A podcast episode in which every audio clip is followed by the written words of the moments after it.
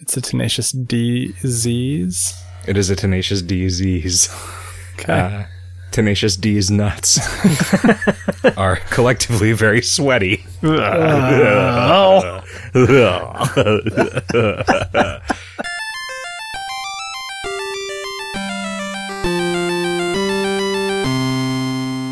I'm Zach, I'm Riff. I'm Jim. and I'm Kevin. and it's time for episode number 239 of Video Games Hot Dog, a podcast about video games.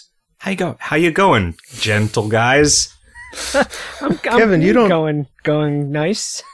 You don't re- uh, really elongate your name anymore. What it happened? depends. Yeah. It, it depends on the feeling. I I, I feel like uh, we have matured into a professional environment. can I can I go at the end again? I really missed that. Do you? Not a little bit. I don't really miss it. He didn't really elongate his name. It was more like that. I'm Kevin, Kevin. and I'm Kevin. Kev. Guys, what's new? I was just, I uh, I spent a weekend in Portland. That was pretty cool. Saw- Portland- saw, some Portland, friend Maine? Portland, Maine. Yeah, the land of ports Hmm. and port. Uh, Portland, uh, Oregon. Which am I wrong? Doesn't have any ports. No, it's a port city. Uh, I didn't see any ports. It's on a river, right? Okay. It's, it it was uh, it was actually very um, important in World War II for for like uh, Okay. naval construction because it was so far inland. Oh, It was relatively safe from yeah. bomb- I was sea expecting it to bombardment. be on the coast. Yeah, it is not on the coast. so does it not on just the have a coast. really deep river leading into it that you can get battleships out? I don't know if you can. I don't know. I don't know how the the size of the ships you can get out, but you can get like large enough ships that they built a bunch of stuff there. Like your old Ironside, Right. your um Potemkins. sure.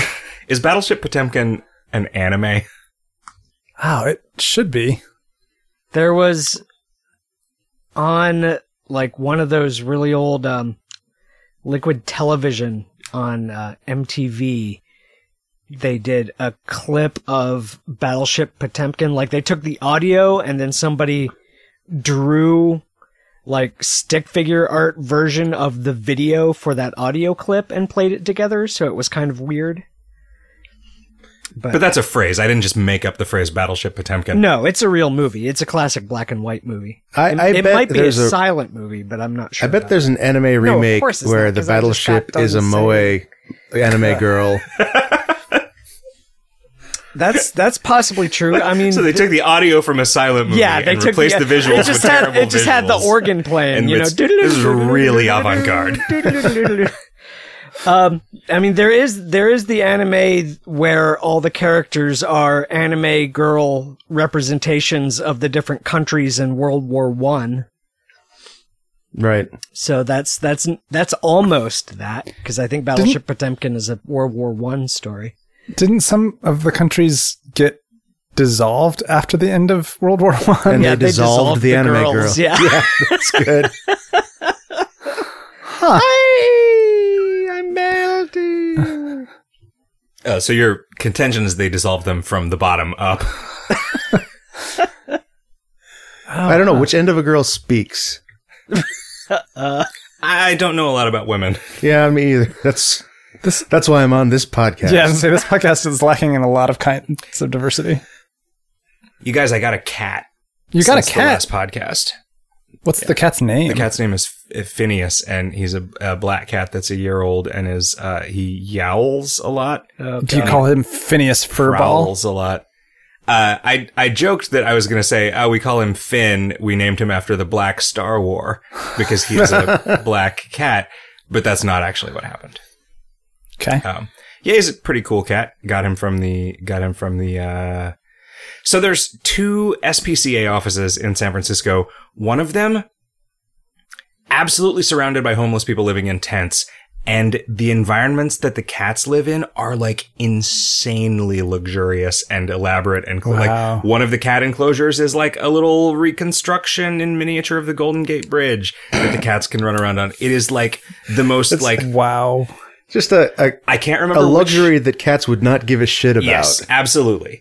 And I can't remember whether I say opulent and people make fun of me for not saying opulent, or if I say opulent and people make fun of me for not saying opulent. I don't remember how that word is I feel like pronounced. I- I- opulent is correct. I yeah, I say opulent, but I have no idea if it's correct. okay, I think it's opulent, and when I say opulent, I am made fun of. As anyway. well, you should be. R- Sure. No, no, no. There, there. You know, I don't remember where this came from, but I've seen it passed around as like a GIF. Like you shouldn't make fun of people for mispronouncing words because it means they learn the word by reading. Yeah, okay. And- Or Those they can't are things that you- distinguish That's between true. different sounds. Yeah, or they can't distinguish. Yeah, right. I mean, I don't make fun of you for that. I just think it's fascinating. I probably used to make fun of you for that back before I moved to Northern California once and didn't leave before it made me soft. I guess that implies that it's okay to make fun of people for spelling things wrong. Oh yeah, Wait, Boy, but yeah, wait, why is absolutely. that true? Like you learned a word from talking and never saw it yeah. written No, down. fuck that. That's a stupid way to learn words for babies. That's literally it is how they learn words. You're right. You realize that for most of human history, we had words but no writing, right? yeah, Shut we up, were you all baby. really dumb. Yeah, I think it's probably okay to make fun of all those people. okay. They thought the moon was like Cheese. Jesus. so I've been They uh, spelled it with an I though. not sleeping a lot because of meowling cats. Do you have to get up every couple of hours to feed it? No. um, so it's not really good practice for having a baby in that regard, if that's where you're going with Uh, I, that. I mean, I, I just, I, yeah, I don't know. Ferdinand, like, will when he's in a in a mood, will bother M- Melissa a lot at night, but has just never bugged me. Even when it's just like when she's out of town on a business trip, like he he's just a, a perfect gentleman.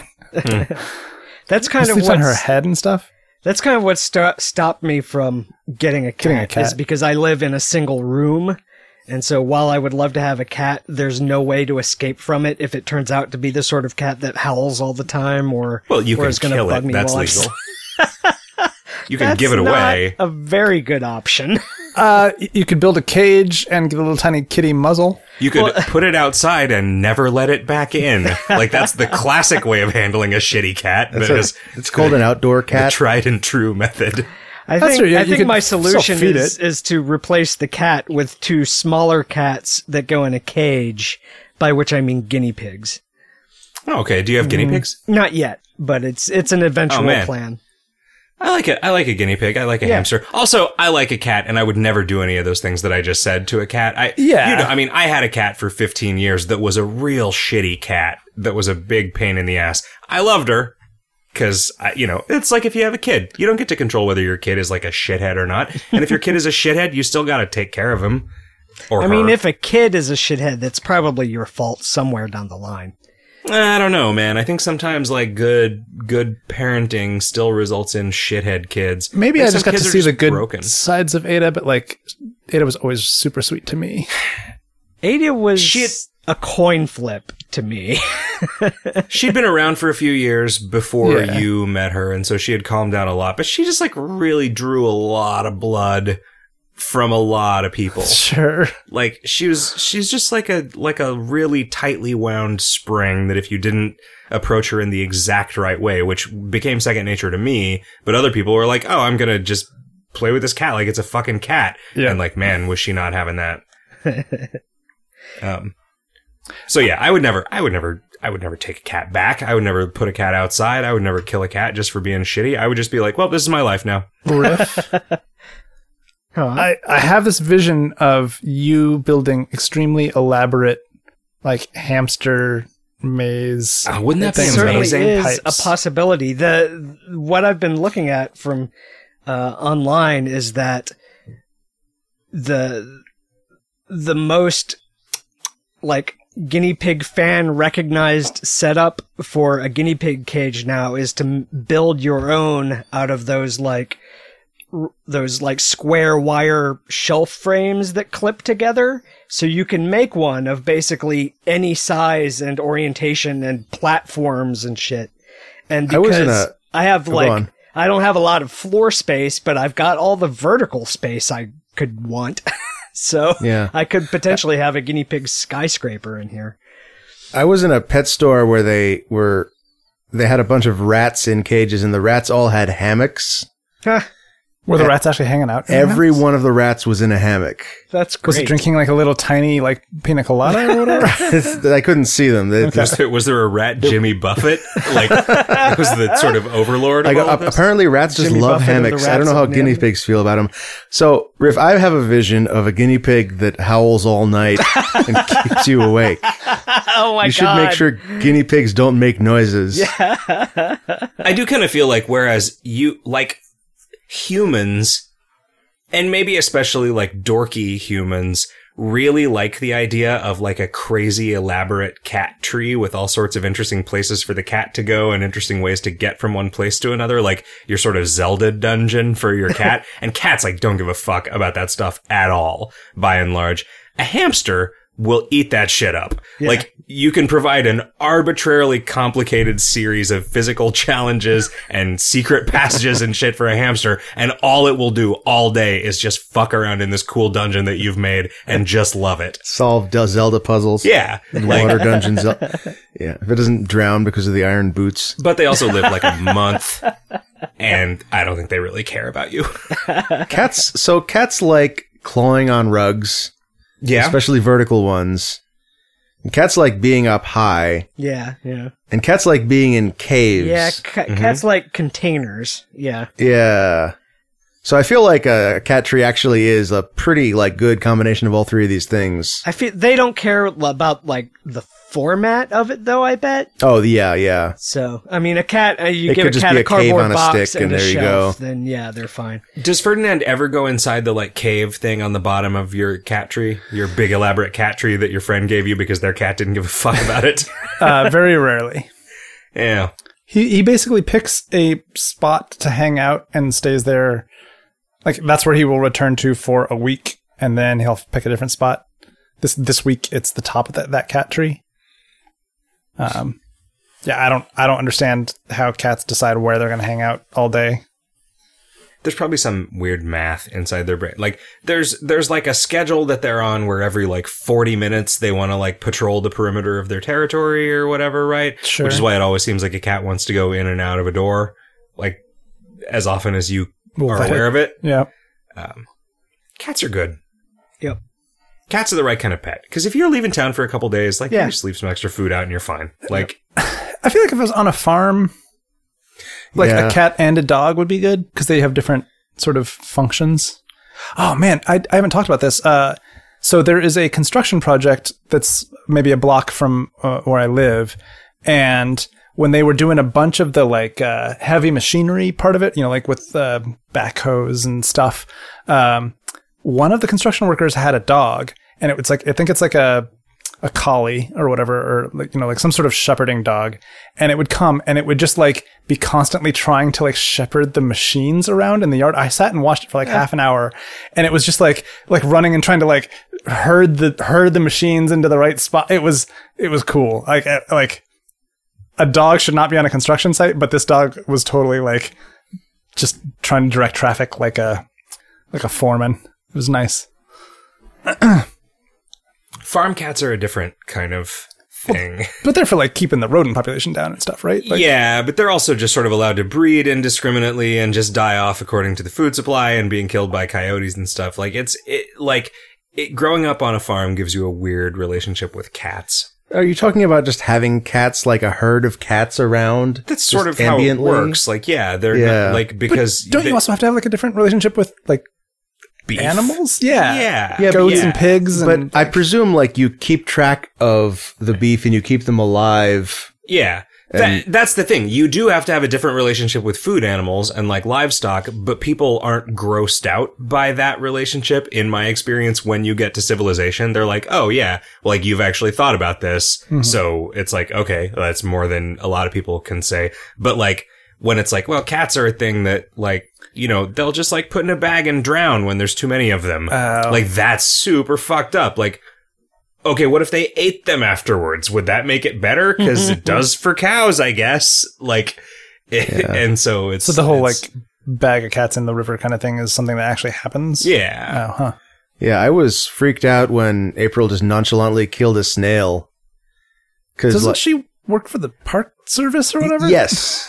Yeah. No. And like to Is that her, part of a our snail is mandate? a It's Like a pest. pest, right? It's a Yeah, pest. I mean, Okay. and to me, like like one snail is cute. You it's know? like a cartoon character. But a snail infest, yeah, exactly. A snail infestation is horrifying and needs to be dealt with. Okay. And so, like, that's her perspective on it. Uh, there was some. s- Wasn't there a section of? I mean, I guess it wasn't Yellowstone. There was some section of some park that had closed because of banana slugs, Oh no! and I, I'm trying to remember where that was. I saw a photo of a banana slug that looked enormous, Uh huh. and it was sitting on a human hand. And so, like, you'd think I would use that as uh, for scale, But you just thought the hand was really I big. thought of the hand as being even like because the slug is clearly like a foot long. This hand has got to be like two feet ra- around. It's So it yeah, was like one of those banana slug for scale. right. I remember the first time I ever saw one of those. Like I had gone to a wedding in the early 2000s in San Jose at this vineyard, and I like walked down some weird like instead of stone steps like into some part of the forest as part of this vineyard and there was just like uh, i was like what the fuck is this giant gross slimy th- it's a banana slug it was just like chilling out on the steps but it was like the biggest animal of that category that i had ever seen it Right. was like they're they're weird. if they're you weird and gross Yeah. and really big Monsters. Ugh.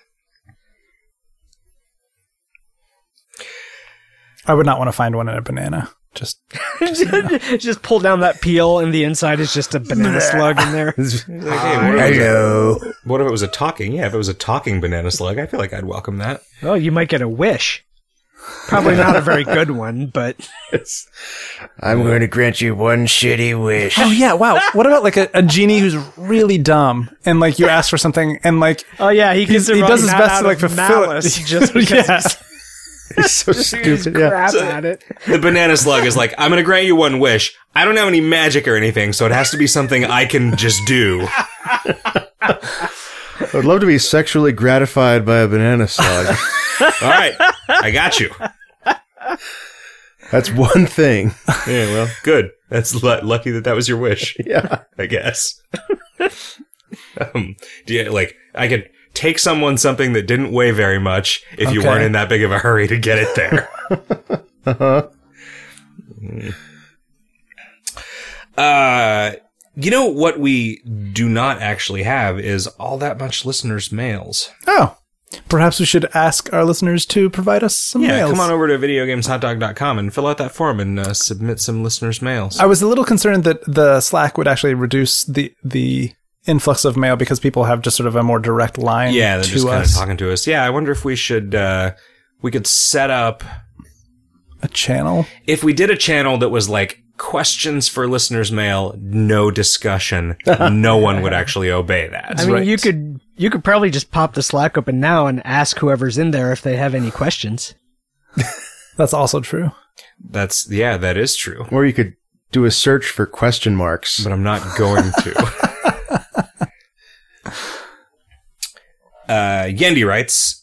Hey guys, you may have mentioned this before, but another good option for playing cryptic crosswords on the iPad is Puzzazz. It's basically an Oh, ebook yeah, store for yeah. puzzle books, but it has a great interface with all kinds of puzzles from cryptics and traditional crosswords to wordplay, and also some really good creators like Henry Hook and Harvey Estes. Every book they sell also includes at least two or three free sample puzzles, so there's a ton of free content already there. Also, in case Zach is planning on being in the Boston area in July, and who wouldn't want to be there in the muggy summertime, Tim Powers is one of the guests of honor at ReaderCon, one of our local conventions. Now, Tim Powers is way closer to me than Boston, like right now. Is he? He lives he lives in the suburbs of LA. oh, okay. He comes to San Francisco quite a bit too for How do you know all of Science these and things stuff. about Tim Powers? I Wikipedia him. Oh. He I think he comes to uh Borderlands books a lot. They have a lot of like signed first editions and stuff. Like the when I bought one of his books there, the guy behind the counter was really excited. And he's like, Yeah, yeah, yeah, he's he's gonna be here next month. He was Like- he was featured prominently on their uh, staff recommends l- p- bookshelf. And why wouldn't he be? What staff wouldn't recommend him? You, I thought, did not have a particularly favorable impression of Puzzazz. I have used it a couple of times for a couple of different things and find it kind of clunky. Like it's definitely not one of the like most polished apps. Not that the Mm-hmm. crypto crossword app that I've been playing is, uh, but I find I actually kind of find it a little difficult to navigate and find what I want in there. Um, but that's probably just because the market is so small for these like sort of esoteric puzzles and stuff like that. But I get like an email from them once a month or so when they have like new books and different kinds of because they've got all different kinds of puzzles that they support. Yeah, they like they did a version of Mike Selinker's uh, Maze of Games, Right. Exactly. which is crazy elaborate. I was really, really enjoying that until the second maze. Hmm. And then which, just got- man, is a maze not a fun thing to do. Just a plain maze. Well, There's more to it, right? there so this was a maze with a bunch of like nodes that you could pass through and your goal was to find the shortest uh, Hmm. path through it or something and it was like all right well i was having a lot of fun solving these puzzles until this just bullshit trial and error thing that i just refused to do so i just wandered away from it Can you just skip it and move move on to the next thing? there was some reason I felt like I couldn't, and I don't know what that reason was. I mean, all the individual puzzles are just solvable individually, and maybe I Yeah. should just go back to it. I think the correct path through the maze had something to do with the meta puzzle or something. Mm. Mm. Or like the order in which you were supposed to do the individual Yeah. puzzles was, oh, but I don't know if that was actually important. I shouldn't have left that book in Arizona. Hmm. I mean, I probably have an e copy. In fact, I definitely do because I the way that I solved it was printing out all of the individual puzzles. Speaking of Mike Zelinker, uh, the Pathfinder card game just came out on iPad. Oh, Oh, wow. did it? Oh, I have to look at that. And man, the Lone Shark Games has been doing stuff. Did did they have anything to do with the uh the expansion to Betrayal at House on the Hill? Yeah. hmm Okay. They are. Because like that, like a, a bunch of people that I know were sort of peripherally involved in that. yeah. What does the expansion to Betrayal consist of? It's Is got to it just more- be more. It's, more scenarios? I think it's another more floor as well. scenarios. Yeah, there's stuff that can Oh, happen on wow, the really? roof. Yeah, there's like roof Wow. cards. It seems like it seems like a, a obvious thing to expand upon, right? Yeah, God, I have not played Betrayal in so long, and I would love to. It is so f- so fun. yeah, I like that game a lot. We've been playing uh Pandemic Legacy. Ah, good. We're like three months in or so. okay. Yeah, four games. No, five, four games. Four games. We've- four yeah. games in three three months, So and we you're lost the in- first one. You're in 'cause March. We just we, just, completed. finished, Mar- we just finished Okay. March. Oh. Yeah. Is that You're is that gonna like, uh, the Risk next Legacy? one. You're gonna like the next one. okay. Have you been playing it with a group, Riff? No, I played it solo. I intended to stretch it out over a long time and then just loved it so much I would play like three games every night.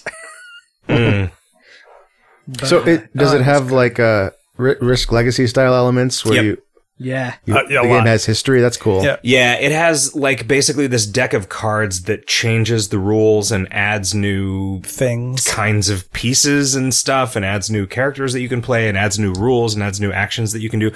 I That's am cool. It's making me really really excited about his next game, Rob Davio's next game, which I don't know the name of. it doesn't have a name. No, it That would be- does. It's The a- first the first step is that you name it. Oh. But what what I what I have heard about it is that the board is just a blank expanse of ocean and the, your first game is establishing like Building the very islands and first stuff. islands, the very first moves that can be made, which is just like using using that like changing board and Seafall putting is the name of it. Seafall, putting stickers in the rulebook kind of thing, using that as like a tutorial for a board game seems to me to just be like a no-brainer for the kind of game that like it, it's always this problem with board games, right? There are board games that are very, very tight and when you're playing them very like sort of elemental, but you have to understand them before you understand the ways in which they're straightforward. And it is very difficult to communicate that using the rules of the board game, often like a printed set of rules. And so there are games where it's like, well, if someone teaches you how to play this, you're going to be fine. If you just buy this and try to learn how to play it, it's going to be a disaster. And building using these sort of like the board actually changes, the rules actually change. Like here, you'll play this first game where on every move you only have one decision to make, and then at the end of that game we'll reveal, oh, now you have a third decision that you could have made at all of these points. And like, I'm imagining it's like if you played Arkham Horror and first your whole first game you only did the uh, focus phase. Oh, what do you call that? The the first phase where you focus and untap your cards. Hmm. I don't remember. Arkham Horror is such a It, Seafall apparently also has like a massive, uh, what was that, Upkeep, Arabian that's it. Nights uh, type book of oh, like just, like a choose your, own- paragraph- choose your yeah, own adventure. choose your own yeah, ah, that's paragraphs of great. text. So like whenever an event happens, it'll you end up I don't I don't know how it chooses. I guess you roll on a table or something, but then you you go to that paragraph and see what it says, and then but you're like crossing it out of the book after you've done it, so you never see that same one again. Nice. I really want, like, I hadn't thought about this in a while because it had been a couple years since I played it, but the Idle Thumbs guys were talking about Arabian Nights again. That is a game that is, at its core, just this fun, chaotic, like party game about funny stories that happen in the context of the 1001 Arabian Nights, Hmm. right? And it is a game that is so fucking rules heavy Yeah. in the beginning of it that it is impossible to convince most of the people who would love it to ever play it. And that is so frustrating to me because that game does not need charts about how many spaces you can move along the ground versus along the sea. It's like, and I get how they wanted there to be some more mechanics for the narrative, some more narrative for the mechanics to play into, but like, man, is it just front loaded in the most like off putting and intimidating way. I mean, it's also a game from like 1980, so y- you can't exactly blame them. And it's not like Greg Kostikian did not go on to make a bunch of like just incredibly accessible. Oh, I so, didn't like, know that was one of his. yeah, Huh. it wa- like it. I there was this point in my life. I think it was after I had already like started working on KOL where I realized when I was like listing influences, when I was like thinking about the things that I had encountered that were important to me, like a really large number of them had Greg Costigan's n- Yeah. name on them. He was uh he was one of the original guys that did Paranoia, I think. Paranoia, the West End uh, Star Wars RPG, Yeah. which is the tabletop RPG that I played absolutely the most of in high school. Uh, Tune. Hmm. Hey, so check this out. Tune was made largely by Greg Kostikian and Warren Spector, who went on to make Deus Ex Ah, and like System Shock 2. Like, it, it's th- like why it's weird that like this Steve Jackson Games cartoon pen and paper role playing game that was like basically just the dumbest parts of Paranoia with the volume turned all the way up. yeah. Like, are you, are you looking something up or? I, I was just curious. I was just looking up the details. It says it says that the designer was Eric Gibson. I know Greg Costigan's name was on the box. I Okay. I don't know what he actually. He might have just done some of the writing for it, or have you ever Tom played Arabian Clancy's Nights? Arabian Nights. Uh, no, I Eric haven't. Goldberg. Sorry, Eric Goldberg. it's. I have a copy of it, but I think it's in Arizona with my copy of Maze of Games. Why did I leave all that shit there? That, it sounds really rules heavy. I don't know if I'm interested. Yeah, you'd be really put off by it. In the Yeah. beginning. It so basically the way that gameplay works is you move to a place and then you like roll a couple dice on a couple of tables and then the person to your left opens up this giant tome and reads you a little choose your own adventure blurb and then the person on your right tells you which chart to look at of a list of possible verbs and you pick one of those verbs and then the person two people to your left consults a matrix and tells the guy with the book which node your verb in their situation results in and then that person looks up that section and tells you what happened like it is basically a giant collaborative choose your own adventure thing that is presented in the most cumbersome possible way Can you just give me the tome and I could read it? you, yeah, you can probably just find it. I mean, somebody pointed out, I think in a in a reader mail to Idle Thumbs that there is just an app like an unlicensed app that just handles all of that Oh yeah. for Arabian Nights. So it something that would have been trivial, I think. Not trivial. Something that would have been a completely reasonable design constraint is if every situation had the same number of verbs. So that you didn't have to have the overhead of selecting from the particular list of verbs. But it's like, well, you know, if you find a treasure chest, maybe attack it is not a thing. But like, maybe you just rewrite the narrative so that that's like, it's locked and you don't have the key, so you're trying to bash it open. Like, yeah. J- just genericize the verbs a little bit to just eliminate that weird bookkeeping. Yeah, and then thing. and then just make an adventure game instead. Well, it's a, but I mean it's a physical game, right? I Fair, mean, fair it's enough. not Fair like- enough. It, sh- sure, as a vi- as a video game, like like, Like- like the bookkeeping is the only thing that's not an issue, Yeah. right? Sure. Sure. Yeah, so Eric Goldberg and- and Greg Kustikin were um, co-workers for a long time. So I think they just co co made a bunch of games. When did Tales of the Arabian Nights come out? Eighty five, Eighty five. Okay.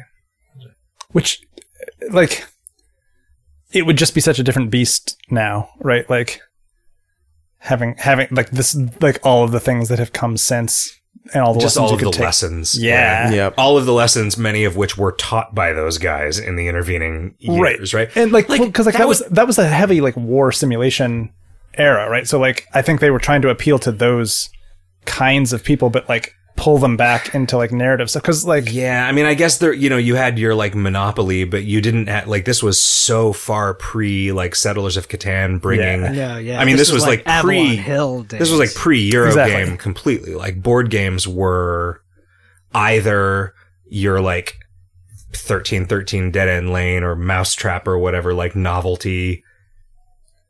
well, thinking about just like how Sears like cat how Sears Christmas catalog board games like paranoia fit into the like pantheon of of role playing games, you know, like as a player, I didn't want to know the rules, Hmm. right? Like, and that was And so, yeah, depending on who your GM was, they may not have let you know the word.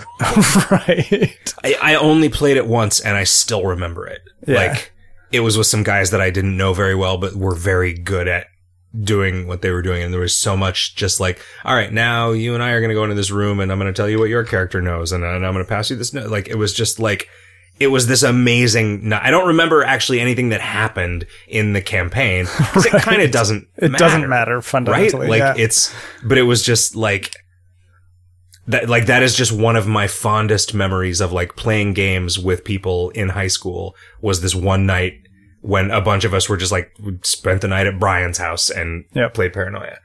It was because it's it like because it could effectively just be like sort of random device of the week, monster of the week kind of situation in that game, and it would Yes. still just be a ton of fun because it's so much of it is like the players kind of playing off each other because you're like Mm-hmm. jockeying for like position and stuff, and like right, and and the scenarios are designed to give people contradictory Yes. goals Yeah, and yeah. and secret. Not like it's eh, yeah, man. It's it is the perfect pen and paper role playing game for just one off, but it requires a a real like skill in the game master Oh, yeah. that man do I not have. I mean, I feel like the only reason that we as a group have not done a lot of this is because none of us wants to DM. Yeah.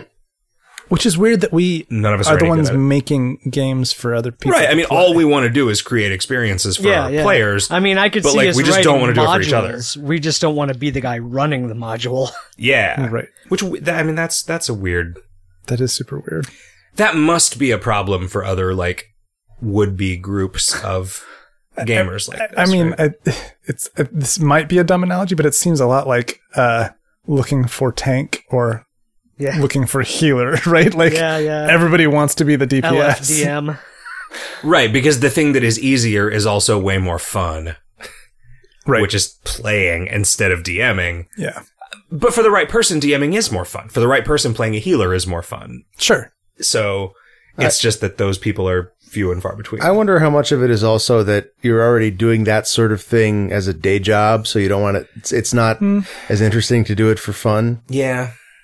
Like ah man, just like not like talking to my friends that are really good game masters about their campaigns, not being part of their campaign so they can sort of tell me their plans for it is so great. Like they like friends have like these long running campaigns. Like one player, so Beamer is running like this Star Wars role playing game, and just Like had- the new one, the I don't know Fantasy how Flight? new it is. It like it's been running for a couple of years, so I don't know. Yeah, the, uh, there's one that's a few. The, the- they they sort of relaunched a new Star Wars role playing game, Fantasy Flight did, Okay. I believe, that is mm, really streamlined. And so like he just had like all of these sort of like huge sort of, you know, plot elements that he wanted to happen and he had a bunch of different awa- ideas of ways that they, they could eventually happen like some sort of like apocalypse style kind of stuff. Uh and just let the players sort of explore the world and do what they wanted and just, you know, it moved towards the one that they sort of gravitated towards. Um and like another friend has has had like a I don't know, a 10 or 15 year long werewolf campaign and just I don't know, like their their visions for what they're doing are so great. Um, and I just whenever I was playing games, I never I never role playing pen and paper role playing games. I never sort of had that, and I wonder where that drive comes from to like orchestrate that for a small group of, of players. something that was interesting to me this was like a year and a half ago maybe was shut up and sit down um quentin smith's board games sites podcast Okay.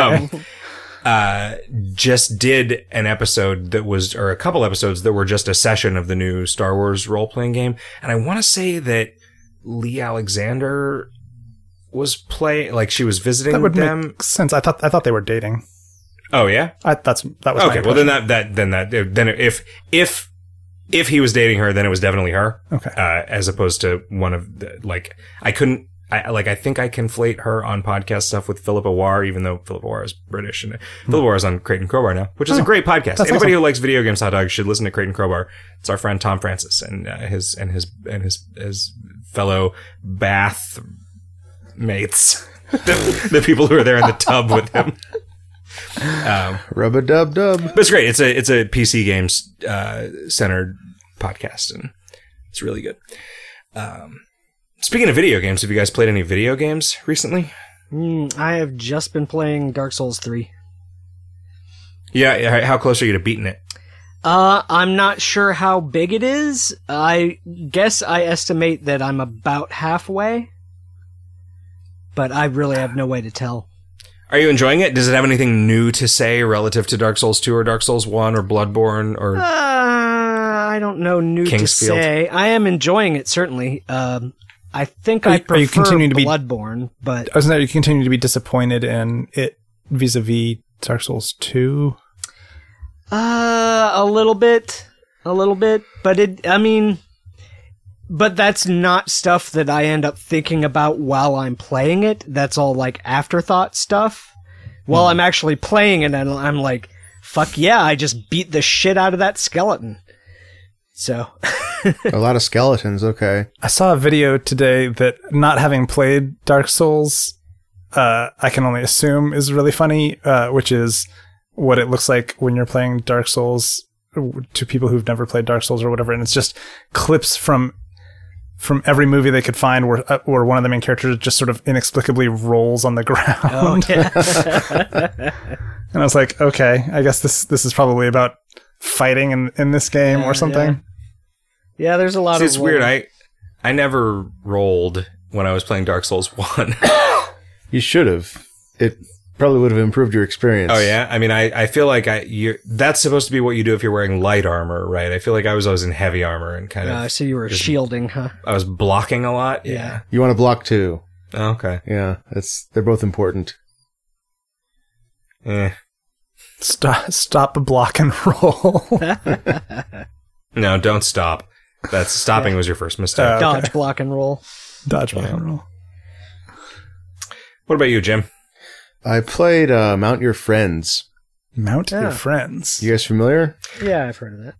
Did I was it at Indiecade? Probably. Okay. Uh, it's a uh, turn-based multiplayer game where you are building a tower of dudes by using GURP ish or Octodad ish controls. So you have uh, GURP is in not the generic universal role playing system, Gu- but uh, GURP, GURP is in the, GURP, the climbing GIRP, climbing game, Bennett Foddy's climbing game. gr- gr- yeah GURP as in almost grip, almost um, quap. almost quap, yeah. Uh, where you um you have four buttons and they correspond to your limbs, and whichever buttons are depressed are not holding on will will let go of whatever they're holding on to, and your most recent the mo- button you most recently depressed is the one you control with the left. s- It repre- corresponds to the limb that you uh, are m- controlling with the left stick. oh my god. So you're using this to like climb your tower of friends. When you get to the top, you pose and push a button to like freeze in place. And then the tower is, uh, you become part of the new tower. Okay. And everybody has a certain amount of time to get to the top of the tower or they get, they drop out of the game. It's kind of incredible. So the tower is just continually getting taller. Yeah. And what happens if so are you climbing at the same time as other people? No, you take turns. Oh, okay. So you can even use play with one controller. Okay. and pass it around. That would be interesting. I, I don't know how that would do with uh with simultaneous. I Yeah, I would- guess in my head I just assumed that there were multiple people climbing at the same time. yeah, I'd love to see that actually. Are there like non-player bodies in this tower, or it starts out with with, with someone like in the Just T posed. pose, if I remember right. Yeah. Or maybe no, no, it starts with a goat. You climb the goat and Okay. you become the top of the tower. Is it just a single column of people? Well, it depends what people did. Yeah, So 'cause if- like if, a guy only gets like halfway up, Oh, there's Yeah. a timer. yeah, yeah, there's a timer. So Yeah. then you've got this. I believe they do- ridiculous man-shaped Yeah. obstacle halfway up the tower that you have to navigate around. Yeah, how can yeah. you how can you play this now? Uh, I played it on Steam. So Oh, I Is thi- it, does it have online multiplayer? Can you that's a good question. I don't know. did you just play it like hot seat? Hot seat, yeah, Hmm. yeah. It's a lot of fun. A lot of fun. We we had like eight people going around. Did people was it engaging for the seven people who weren't playing at the time? Uh, it was very tense. Yeah, you watch Really? you watch people like trying to work their way up, and it's they're incredibly clumsy, you know, Right. Because of the control scheme, and it, it's it's it, I was I was engaged the whole time. I guess I Okay. can't vouch for everybody. The art direction is really uh, silly too. So Oh yeah, yeah. Um, the uh, lot of uh, a lot of barely hidden penises, yeah, yeah, physics Yeah. driven. physics driven. Yeah. Uh, and I played uh, Tony Hawk's Pro Skater Four, which uh, is way better than Tony Hawk Five. Wait, what So much better. was that post Tony Hawk Underground? No, that was before they started giving them na- like names instead of numbers. So it was right after three. Three was but the one before five. Three was the, the first one that I played and the one that I think was the best. I agree. Leading me to my theory that everybody's favorite Tony Hawk was whatever the first Tony Hawk they played I was. I cannot uh, invalidate your theory because because I agree with you. Um, Because you played four first. I played three Mm. first, Oh, okay. and I liked that one best. Um, I really like the um, Ah, you can grind the molten bucket, Jim. yeah. I could do that. I could do that for you. Um, I really liked the uh, the the run system where you're you're you have two minutes to do a bunch of goals. That's something I really liked that, that I missed in the later Tony Hawk. you have like games. the length of a short early 2000s pop punk song Right. to achieve everything that you're going to achieve in this like absurd but quasi grounded in reality environment. It's really like take. it- It's really like taking the Mario sixty four idea and putting a skate theme on it. Man, those games were good. Yeah. Um. Four is. I we played a few levels. It's it's good, but like they tried to give it a more modern s- framing, and it doesn't quite hold up in terms of like.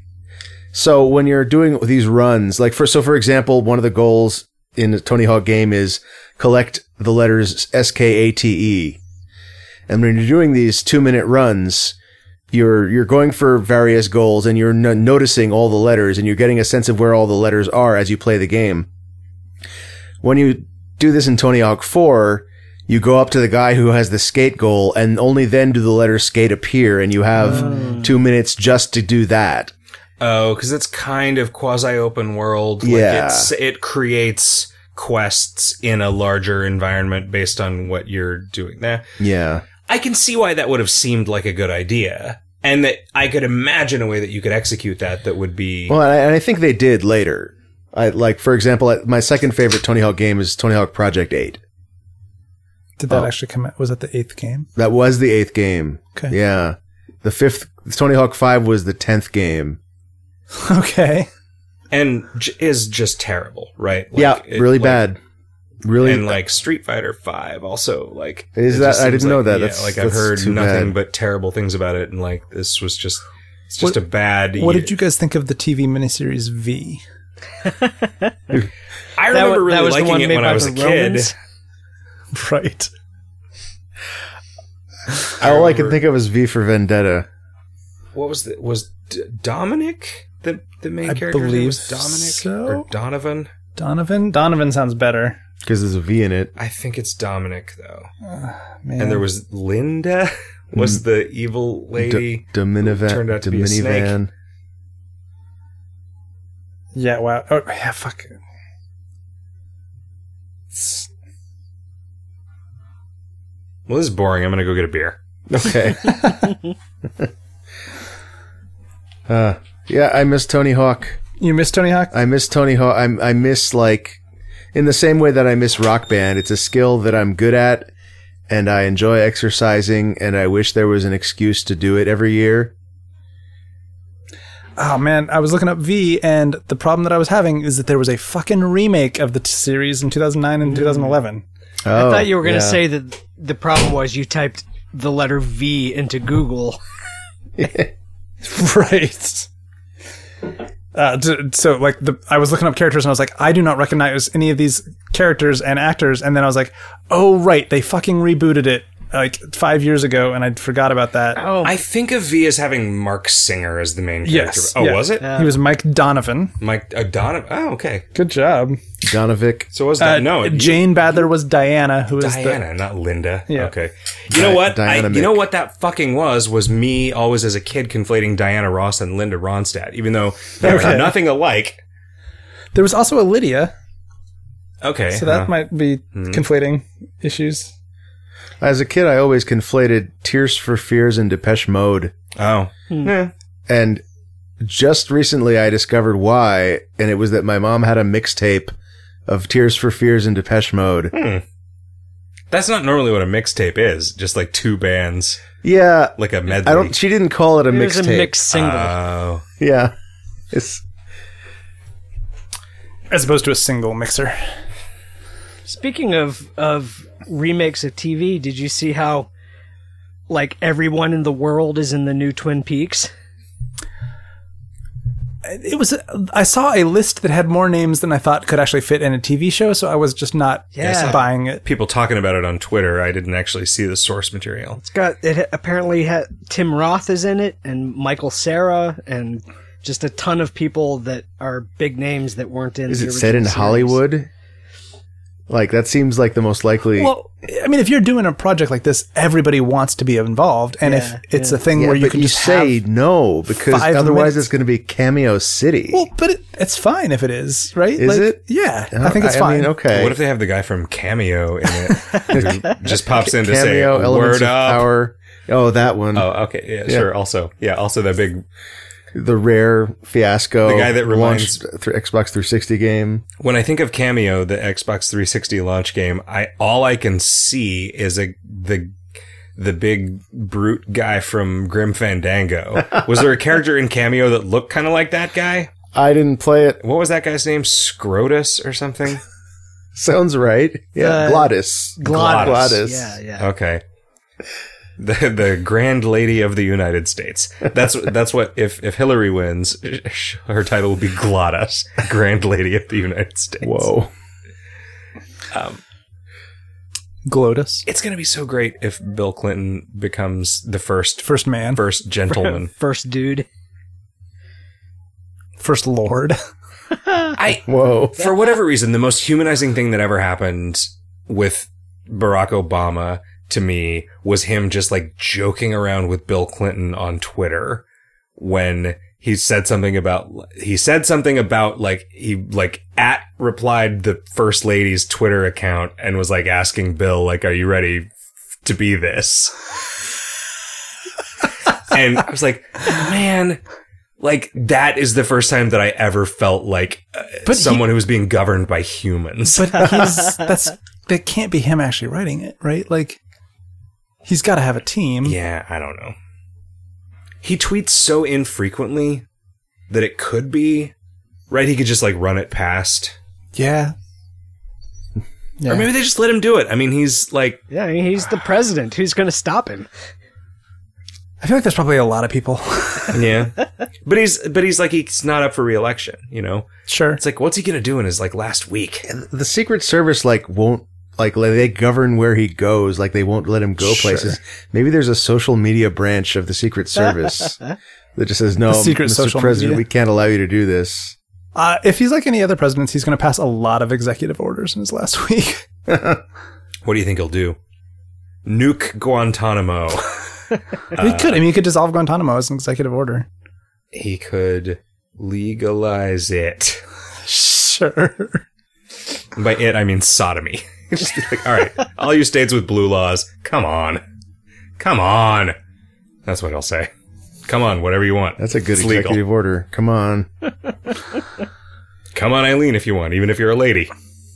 What do I care? That's what it'll say. Signed, B. Obama. Kevin, you played a bunch of Hearthstone. I did. You played a little bit of Hearthstone. Yeah. You played some Hearthstone. You came out of nowhere from having barely played any Hearthstone. Yes. And you heard that Hearthstone had changed their format. Yes. So they have adopted a format that basically makes the the past two years of content uh, viable. So that means that all the like oldest expansions and stuff are no longer things that you can play with in your decks. Uh, in the sort of uh, standard Default play. environment. there's yeah there's like there's like a wild play which is all all old cards or whatever um and so i was like well you know i'll give it a try see what see what it's like uh it was a little bit weird because i was not making a new character i had made a character or made a, an account i guess when um the game first came out and played for maybe a day or two and then stopped Yeah, it really didn't grab you. not at all. Yeah. I think it was a combination of just feeling like I had to get a bunch of cards and spend a bunch of time learning the decks. And I was like, ah, God, I don't want to do any of this stuff. I just kind of wanted to play a fun random card game, like kind of like just how I used to play Magic. And it was already sort of too involved, uh, even even though it, was, it felt like a simplified Magic. Um, I just had less time to like devote to it. Uh, coming back to it, uh, it it felt weird because uh, like there was stuff that was like I was like I already had an arena game going and I had two losses on that one and I was like okay I don't remember this and I had I guess I had played a couple of the characters a little bit but not very much I didn't have I don't have any characters up to level 20 or whatever which is what you have to do to unlock tavern brawl Well, if it makes you feel better, this week's Tavern Brawl is terrible. Okay, good. Uh, I am playing. I'm also playing exclusively on the phone so far, which has been fine. Like it's the the games are basically okay. It's a little bit rough to like do things. I've I have like mistapped a couple times and screwed things up. Um, and I've also like lost a couple games because the phone just disconnected from the server, which is aggravating. Um, but it's been it's been fine. That happens to me all the time now because I very often will just play some Hearthstone on my laptop down while I'm like smoking a cigar in the garage downstairs at the end of the reception's night, bad. which is like just far enough away from the Wi-Fi router that it like often just l- loses connectivity. And so I It's just, like, aggravating lose when a lot you of are, like, games. dominating somebody Yeah. and then lose like 30 seconds be- before you would have won because that just feels like a bunch of wasted time. Um, but I, you know, I, I, I don't know what else they could do from the from the server point of view. So it's not like it's their fault. It's just annoying. Um, yeah, like I, trying to construct a deck on a phone is awful. I, I have never even tried it. I don't want to do that at all. I I was telling you at dinner, like I feel like playing Hearthstone, the best play experience is probably on the iPad, Mhm. and the best deck building experience is on the computer. Well, you know, honestly, playing it on a computer with a mouse is fine. It's not great on a trackpad. The iPad is definitely superior to a trackpad okay, because you just never fuck up and hit the wrong thing. You know? Right. It's like it their commitment to everything in that game being achievable on a touchscreen, even though it was like it didn't even come out on the iPad f- for like a year after it came out, is really like Smart. a remarkably restrained thing. Like there's never a point where you need to click on more than one thing at a time. Clicking on more than one thing at a time is not a thing you can do on any interface. But you know what I'm talking about. Like I mean actually clicking on more than one thing at a time is the thing that you'd only do on a touchscreen. But like the middle button bifurcates the pointer. you have to drag them around separately. oh man. yes. Right and You left just have a become the mouse two wheel mouse to just pointers. alternate between the different cursors that you have. and then oh god. Yes. God. God, let's make that game. oh no! Uh, no, seriously. Like it could be the simplest game and all it is is you like splitting your mouse cursor into like different, Different cursors pieces. at different places and then moving like to the mode where you're control like this seems like a Sure. this just seems like a gimme like super simple like just flash like maze navigation game or something. Sure. It, yeah. I Just, Anyway. I- like the the idea of actually playing it like makes me cringe. So It is weird. It's it's weird to talk to you about coming back to Hearthstone after like spending no like because it is just a part of my life at this point. Like I would say the average day of the last 2 years I have I probably played 3.5 games of Hearthstone. okay. Like I just play a shitload of it and have since it came out. So just for reference, like how many minutes is that? I mean a game is five to ten minutes. 5 to 10 minutes. Yeah. It's not it is not a lot of time. So it's like yeah, fifteen to fifteen to thirty minutes a day probably. Yeah, okay. I guess that's a lot of time when you, you I mean, you aggregate it. aggregate it over years, but Uh, But As hobbies go, that's not a lot of time. yeah. I so another thing that I think is going to work in my favor is because I have missed so much stuff. Uh, I do not feel compelled to collect everything, which I feel like if I had started from the beginning and gotten into it, I I think I would have felt really shitty if I missed a card back because I didn't get to rank twenty that month or something. There is not a lot to collect. Like to their credit, they don't incentivize playing even as much as I do. Like well, they do daily quests. They have daily quests, which are n- never like the most that one of those can require of you is to win five games as a class.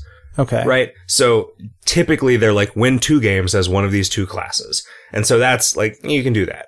You know, and once you've done your daily quest, there's not you get gold at a real trickle as you like just win 10 gold every normal three game, games. 10 gold every 3. It used to be you got I think 1 gold per match that you won Okay, in the very very beginning like in the beta and people were just like what the fuck when things to win cost a hundred games. games. Yeah. Yeah. the cheapest thing you could buy, the only thing you can buy.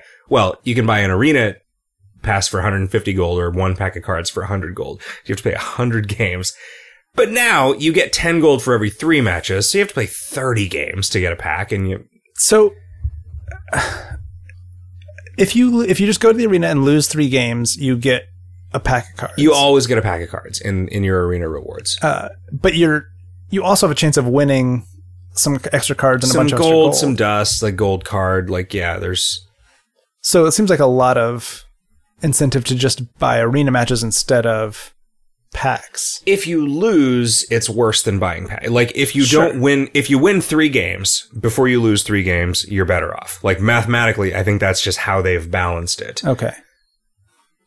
I often don't. I'm really bad at arena. Okay. Have you ever run a? Have you ever had a twelve arena No. streak? I, I think the best I've ever done is like five or Okay. six. Like it's, I, I'm really bad at it. I wish that there was a more robust, like limited environment. Like I feel like weirdly, even though I've played less magic, I think than I have Hearthstone at this point, like I feel pretty confident in my ability to play draft magic because it is there's just more going on than there is in draft Hearthstone. Because arena is their draft kind of. yeah, and it's just so like here's three cards, pick one, but like you don't you don't like get it coming around to you again. You Okay. don't like you're Right. like, well, all right, I've got this thing that if I get a bunch of pirates, this card will be awesome, but maybe it will never show me a pirate again. And like in a magic draft, you can be pretty sure that's not going to happen. Like if this set has a lot of pirates in it, it's going to have a lot of pirates at con. yeah, yeah. And so some pirates are going to get back around to you. So if there's like one like keystone card that you feel like, oh, I could draft it, like they design sets to be drafted and Hearthstone is not like that at all. Do you think that that will change with their new? I, I don't know. I mean, I Set up. like, I, I used to really like Arena and I got kind of burned out on it and just stopped more or less completely. But I, my, my, my point earlier was that they don't, they're for your like collector's instinct thing, there's not much. The card backs is the thing that I'm thinking of, right? Because like that's the thing where they're not going to bring the old ones back, Yeah. And, and it's just I've such just a, missed a bunch, so it's fine. it's just such a weird cosmetic thing. And like, you Oh, can't. there's a lot of cosmetic stuff. Like I looked in their shop, and like you can spend ten dollars to get a cosmetic character change, Mhm. which seems so superfluous. Yeah, it is. I got one of them by leveling a character to 20 in World of Warcraft, which I didn't really, I don't think I actually talked about that much. Mm-mm. Um, and I got one by, there was a thing where you could like donate $5 to some charity Huh. and you would get this new skin for one of the classes. But yeah, that's the card backs. It's weird. Like the card backs would be important to you because they're free, even though they are just as cosmetic as these things that you would obviously never do because they were ten dollars. Right. Like it's Uh, yeah, they're not important. psychology. Yeah. And again, yeah, they and they're not they're not important at all.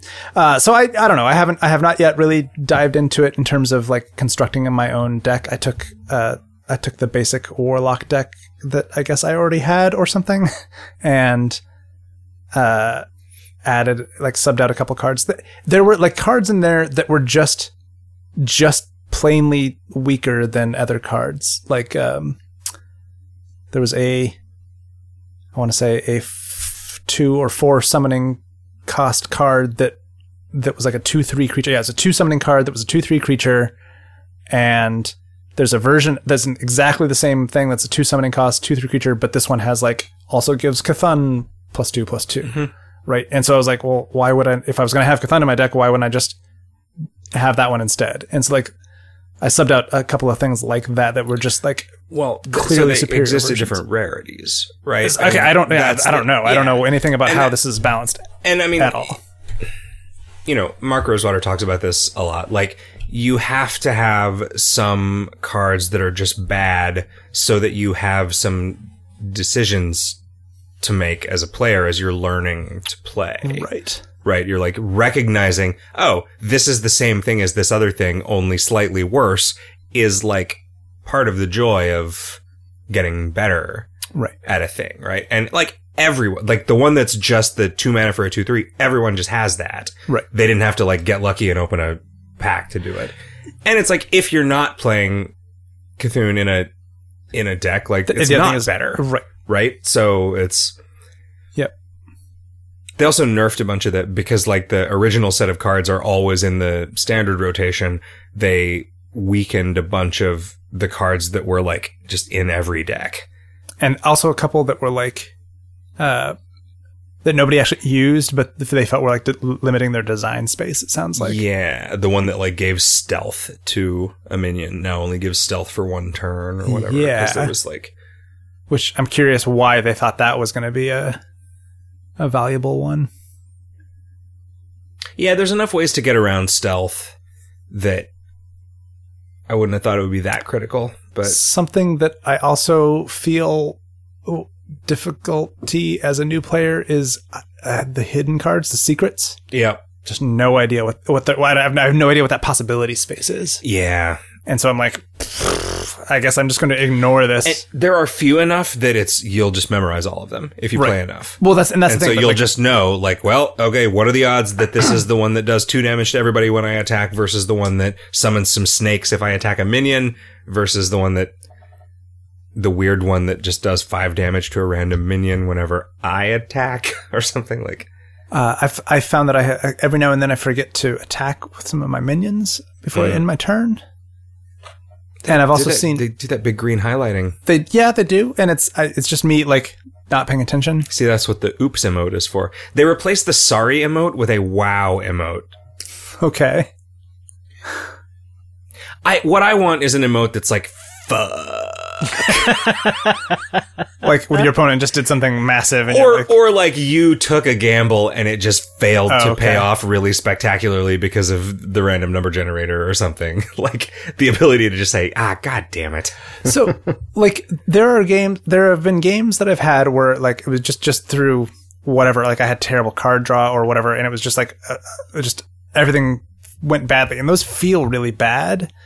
Uh, and I've had games where I've just drawn everything that like in the best order and just creamed other people, and those feel okay but kind of cheesy. And like my favorite game was a game that I did today where it was I was playing my warlock deck and I was playing against another warlock and got down to where he had one hit point and I had three, and like I played my Cthon and like random chance decided whether or not he was gonna die.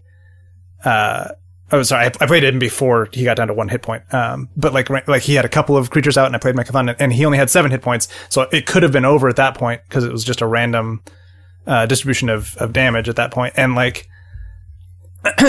that was actually really satisfying yeah because it was it was a bunch of skillful play to get down to the very end game and then it was kind of like who can draw the best card or whatever and like that felt really good it felt like okay well we were equally matched and i totally feel like that was that was a like good solid experience um and maybe the shitty card draw is just a thing that i need to figure out how to play with or it something also just happens right i mean it Yeah. happens in magic like some games of magic are just really unsatisfying because one or the other of you gets mana screwed and like either way it sucks like if you beat somebody because they get really unlucky like that doesn't make you feel good right you know, you win, which is partly what you want, but mostly what you want is to have fun, you know, Right. to have the fellowship of some other like fat ponytailed nerds.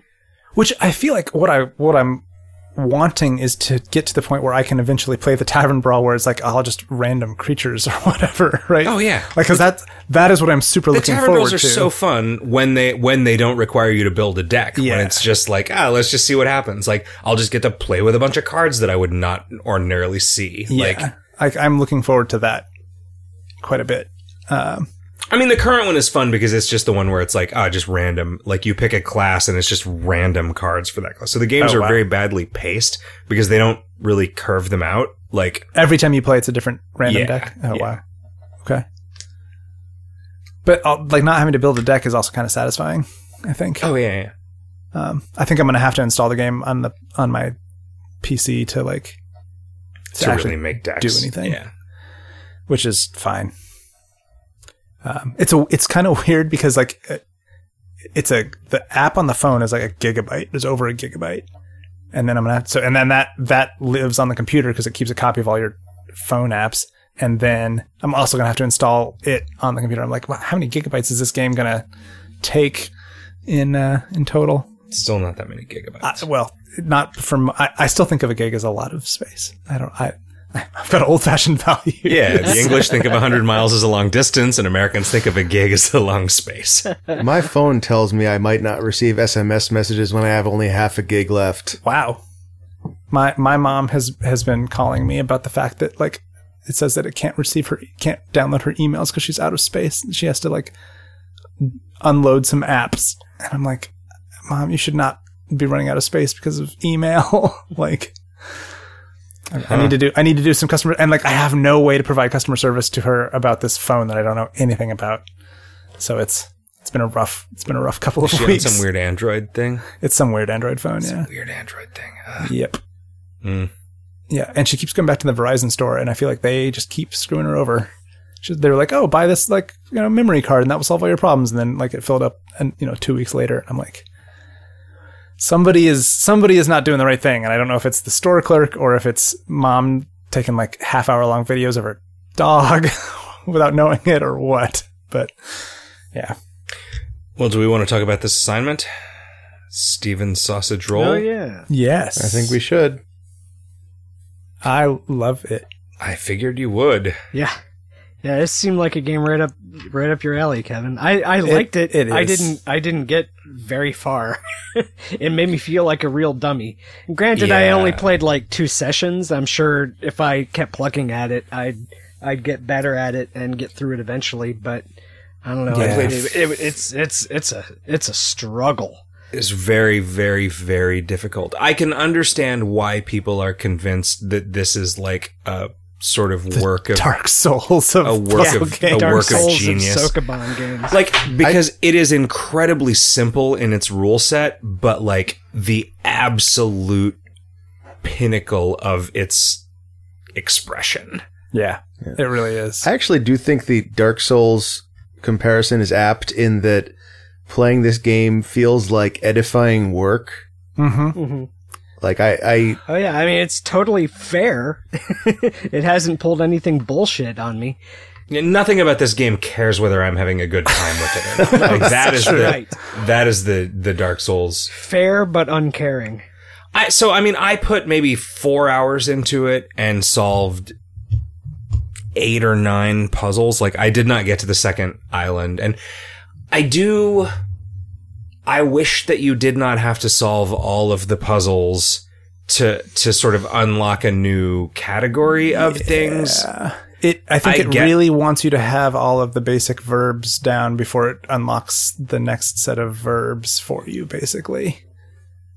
Like, the rules never change. The, the world is consistent from the very first level, but like, they don't present you with situations where you can access all of the things that you can do until later. what's an example of a thing you can do later? Like, like Uh, so this is these are this is potentially spoilers. sure. Spearing a sausage. Yes. So like so the second Okay. world allows you like there are now walls that you can roll a Okay. sausage into, and instead of the Okay. sausage rolling, you now spear the sausage. Which you just couldn't do in the first world because there are no walls, not Right. because not Yeah. because that rule didn't exist. Yeah. Uh, also, picking up the sausage on your head is a thing you can do in levels with ladders. Yep. If you can get Okay. the sausage above a ladder and then climb up the ladder, Yep. and then you can rotate it as you rotate. It, you can. I mean, the, yeah. I don't know if you want to you keep going down the list. There's a there, like Oh, there's that's, a that's lot. that's enough. That's informa- Okay. the information I wanted. yeah. It and like it just it, it just keeps like every set of of levels like keeps adding a couple of new things stuff and you start doing things that were like that would have been putting the game in an unwinnable state before on purpose because that's now a way to solve a level Right.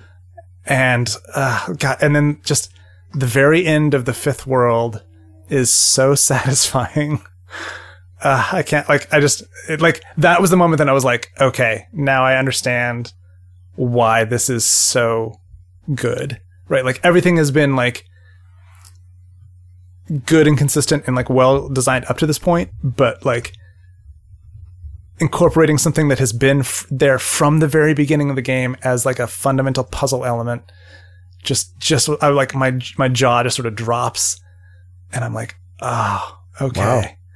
ah yeah and then yeah and then there's a plot twist There's, there's a plot. there's a plot yep I had a. I'm sure this is old news for a lot of our listeners, but I, I was down having a cigar in my garage, like I like I do at night, and I was like, ah, I should install S- Steven. I haven't solved any puzzles yet, so I should install Steven Stoss- Stossage John Stossel's role on my laptop that I have down here with me, uh, so that I can just play it here, and then I'll just play it on my laptop from from then on. And when I ran Steam on my laptop and I clicked on Steven Sausage Roll, the button did not say install, it said stream. Hmm. And when I hit it, it just ran it on my desktop machine upstairs and streamed the video to my laptop. So I was just instantly playing it at full res with like perfect fidelity and frame rate and you just didn't over have to the Wi Fi. do anything Nothing. to make that happen. Nope. Just I had Steam on both of those computers and it just worked and it was amazing. Wow, that's rad. Do you think it's just looking like at the IP address so it's on the same network? yeah, we're just on the same network, right? So I think it just Yeah. like that's just a thing that Steam does for like the Steam box and whatever else, right? Yeah. That's neat. That's super cool. Yeah. It it made it it made a lot of things seem plausible that didn't seem plausible before. Like playing non-Mac games on your Mac, Or, or chemtrails. right? That's like great, actually. yeah. I have I don't I mean I guess there must be a Mac version of Steven There Says is, Control, but, but like there are a bunch of games that I don't play regularly because they are on a PC, and if I could just buy like even a headless dumb PC with a good graphics card or something, that might be a really good idea, actually. yeah. Did did a Steam did the Steam box ever happen? I think there's- so and nobody cared. There's a couple of like versions of it that are out, Yeah. I think. Okay. Um, so Steven Suss's role is the only puzzle game like this that I have ever played where like I, I spent like maybe an hour on a puzzle, could not solve it, and just like put it down, walked away, and then like th- just like sat down and thought about it for like a couple hours, and just sort of played through different scenarios in my head, and was like, oh okay, now I get it, and then I went back to the game and like that was the answer, and like So you had like you ha- you had the whole map in your head. yeah it was not it was not a very complicated level and i had tried a bunch of different things and actually learned a lot about the future possibility space like there were there were places that i could do things that weren't the right way to solve the level but that Yeah. like interacted with new mechanics and i was like and because that possibility space was there i kept trying a bunch of things thinking oh well maybe it's a new thing that i just don't know yet and going down these roads that were just wrong Yeah. and we just haven't nothing was actually working. described this game and i don't know that we want to like actually articulate the rules of it it's just s- a complicated s- it's sokoban with a complicated move set yeah Well, the the so one it's of the major things that distinguishes it from Sokoban is that things can be multiple tiles in size. Right. So Sokoban is a is is a tile based game where you you are a single tile character, uh, moving single tile size boulders, trying to get from an entrance to an exit usually, and it's Or you're placing the boulders in certain places. yeah, exactly. And in this one, you are there's it- it's like you're a, a one by two character because it's you holding a, like a sort of fork, and you are pushing one by two sausages around that roll along their sort of short axis and g- slide along their long axis, um, which becomes important because you have to cook them on both sides on all four But- quadrants. but, not cook them more than once. Yeah. on It's each cooked on side. and the once. way that you cook them is some of the tiles are grills which will cook sausages that roll onto them you can move onto them but not stay te- on them. temporarily, and you Yeah. you immediately get pushed back. But because you, have a thing and you have you have a fork in front of you, And the sausage doesn't care how long it stays on the grill. correct? Just whether it passes over it a second time. Right. Yep. It's so good. yeah i i it's not necessarily a game for me but i understand like it is also it remains in my mind like such a ballsy move to have charged $30 for this game Having I, I, have played it uh, as twelve or fifteen hours at this point, and like Yeah, it no, is it- totally worth it. i don't I feel like it being so nichey, like kind of demands that it be expensive, because this isn't this is not a game that's ever going to go mainstream. So the witness, like same strategy, slightly larger audience, but Yeah. but the same idea, right? Like it's it's it's a game that's only going to have an appeal to a limited subset, so you might as well charge a premium for it, especially up front. Like it, I don't think it had a launch sale. I think it was just straight up forty bucks or Yeah. whatever. Yeah. yeah. Um, but this game looks like garbage I actually really like the aesthetic. yeah i figured you would I really enjoy it, Yeah, yeah, I agree. it, but it does look like garbage.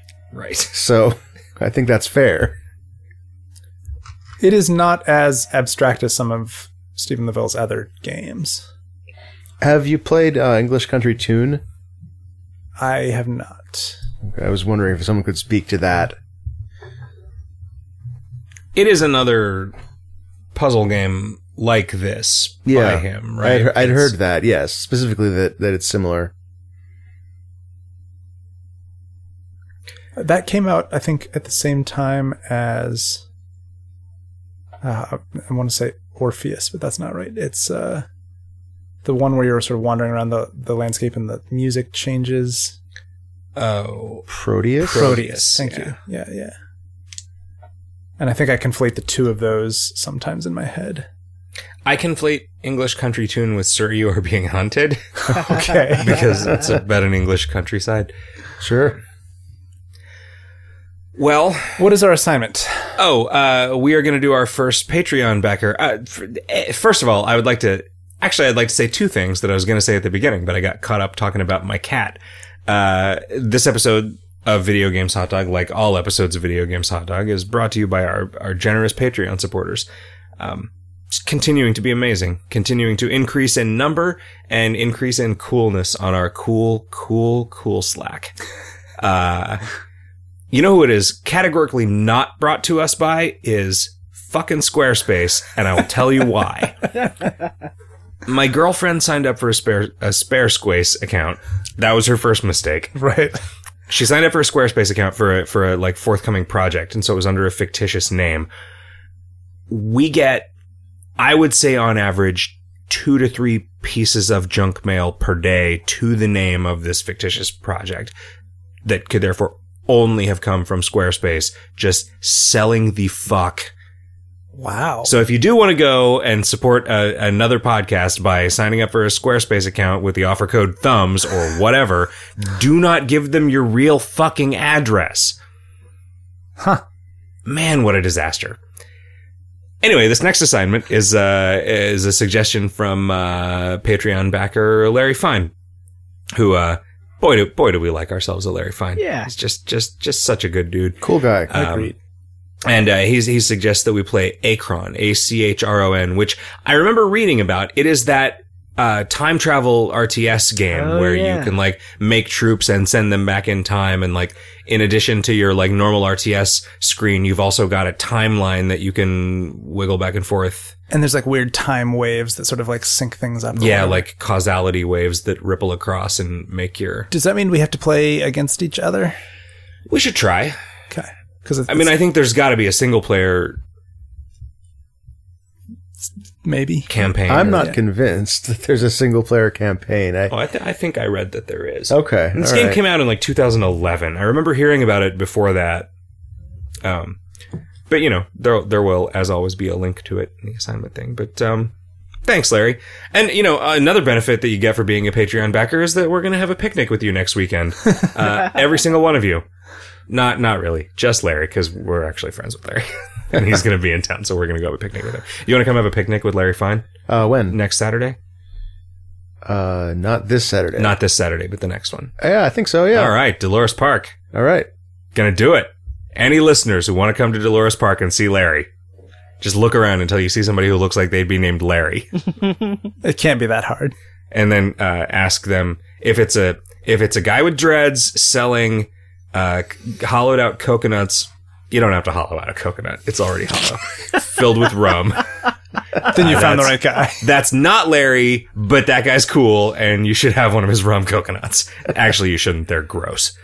Um, Did you did you buy a rum coconut from No, somebody's like one of Amelia's friends did, and like then was like, "Oh God, somebody else, please help me drink this." And so it got passed around and like warm rum through a straw. Gross. Yeah. Anyway, that guy's always there.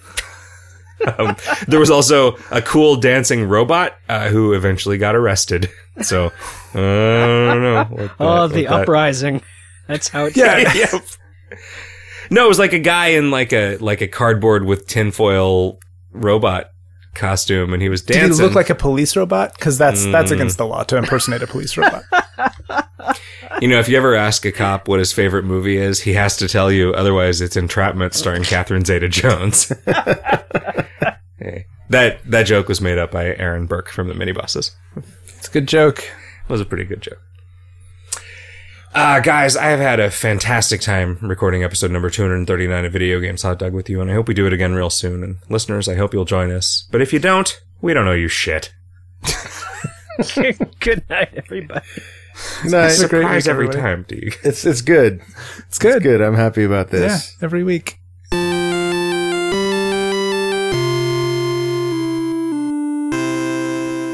Smashing through brick walls.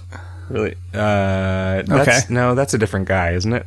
Oh, it's, uh, oh yeah, That's you're right. Kool Aid. That's Kool Aid Man. Yeah. Is, he, is he not full of Hawaiian like punch? Hawaiian Punch was just a white dude who was an asshole. He would just like sneak up on people Wait, and punch Was them. there a person? Ho- yeah, Hawaiian? there's Yeah. a little man. There's like a just a Oh, weird. He had hair that was maybe actually a straw hat. I'm never sure.